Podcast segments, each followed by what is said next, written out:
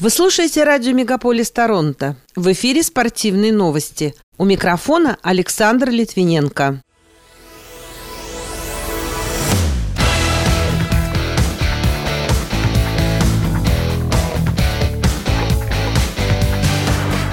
Женская баскетбольная сборная Канады 3 на 3 обыграла Новую Зеландию, Польшу и США. Торонто и Ванкувер продолжают подготовку к чемпионату мира по футболу 2026 года. Канадец Марко Араб установил личный рекорд в беге на 800 метров среди мужчин на бриллиантовой лиге в Китае. Международная федерация хоккея штрафовала Федерацию хоккея России за участие вратаря Ивана Федотова в матче континентальной хоккейной лиги. А российский боец Вадим Немков отказался от титула чемпиона мира «Беллатор». Эти и другие спортивные события Канады и России в этом выпуске на радио Мегаполис Торонто. В студии для вас работаю я, Александр Литвиненко. Здравствуйте.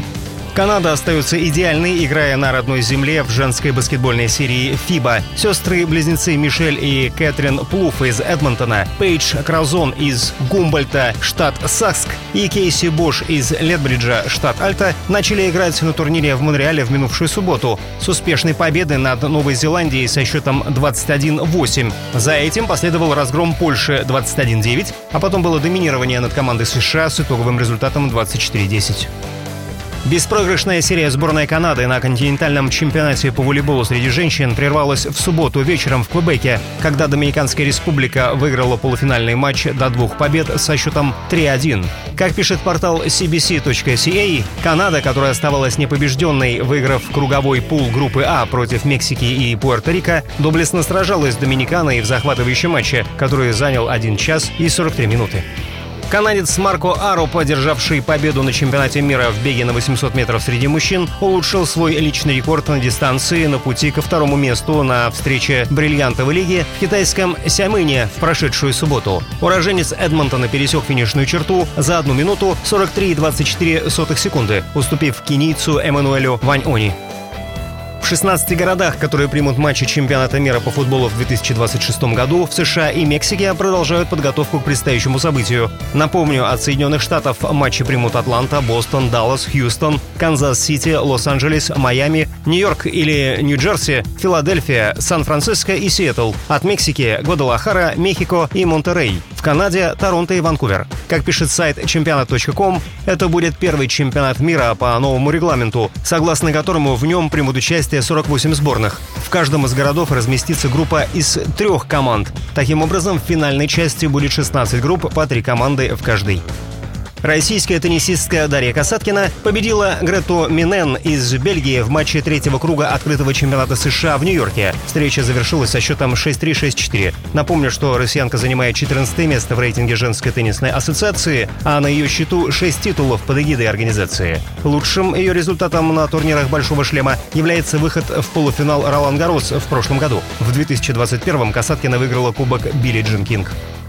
Ранее Аслан Карацев проиграл американцу Бену Шелтону в матче третьего круга того же открытого чемпионата США. Матч закончился с результатом 6-4, 3-6, 6-2, 6-0 в пользу Шелтона. Международная федерация хоккея оштрафовала Федерацию хоккея России на 5000 швейцарских франков за участие вратаря ЦСКА Ивана Федотова в матче континентальной хоккейной лиги, несмотря на дисквалификацию атлета, сообщает агентство Рейтер. Вместе с этим для армейцев продлен запрет на трансферы до 10 августа следующего года. Президент Федерации триатлона России Ксения Шойгу заявила, что организация больше не находится под санкциями за нарушение антидопинговых правил, передает агентство ТАСС. Она также отметила, что несмотря на все отстранения, у спортсменов регулярно берут пробы, они их сдают максимально успешно.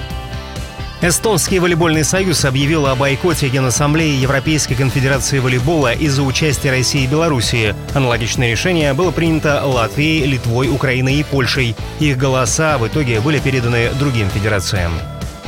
Футбольная сборная России дважды сыграет с Олимпийской сборной Египта. Об этом пишет Интерфакс со ссылкой на сайт Российского футбольного союза. Там уточнили, что оба матча пройдут в городе Суэц на одноименном стадионе 7 и 11 сентября. Российский боец Вадим Немков отказался от титула чемпиона мира Беллатор в полутяжелом весе и перешел в тяжелый дивизион. Всего на счету Немкова 19 боев в смешанных единоборствах, в которых он одержал 17 побед, 10 из которых нокаутом. 31-летний атлет возглавляет рейтинг лучших бойцов Беллатор вне зависимости от весовой категории.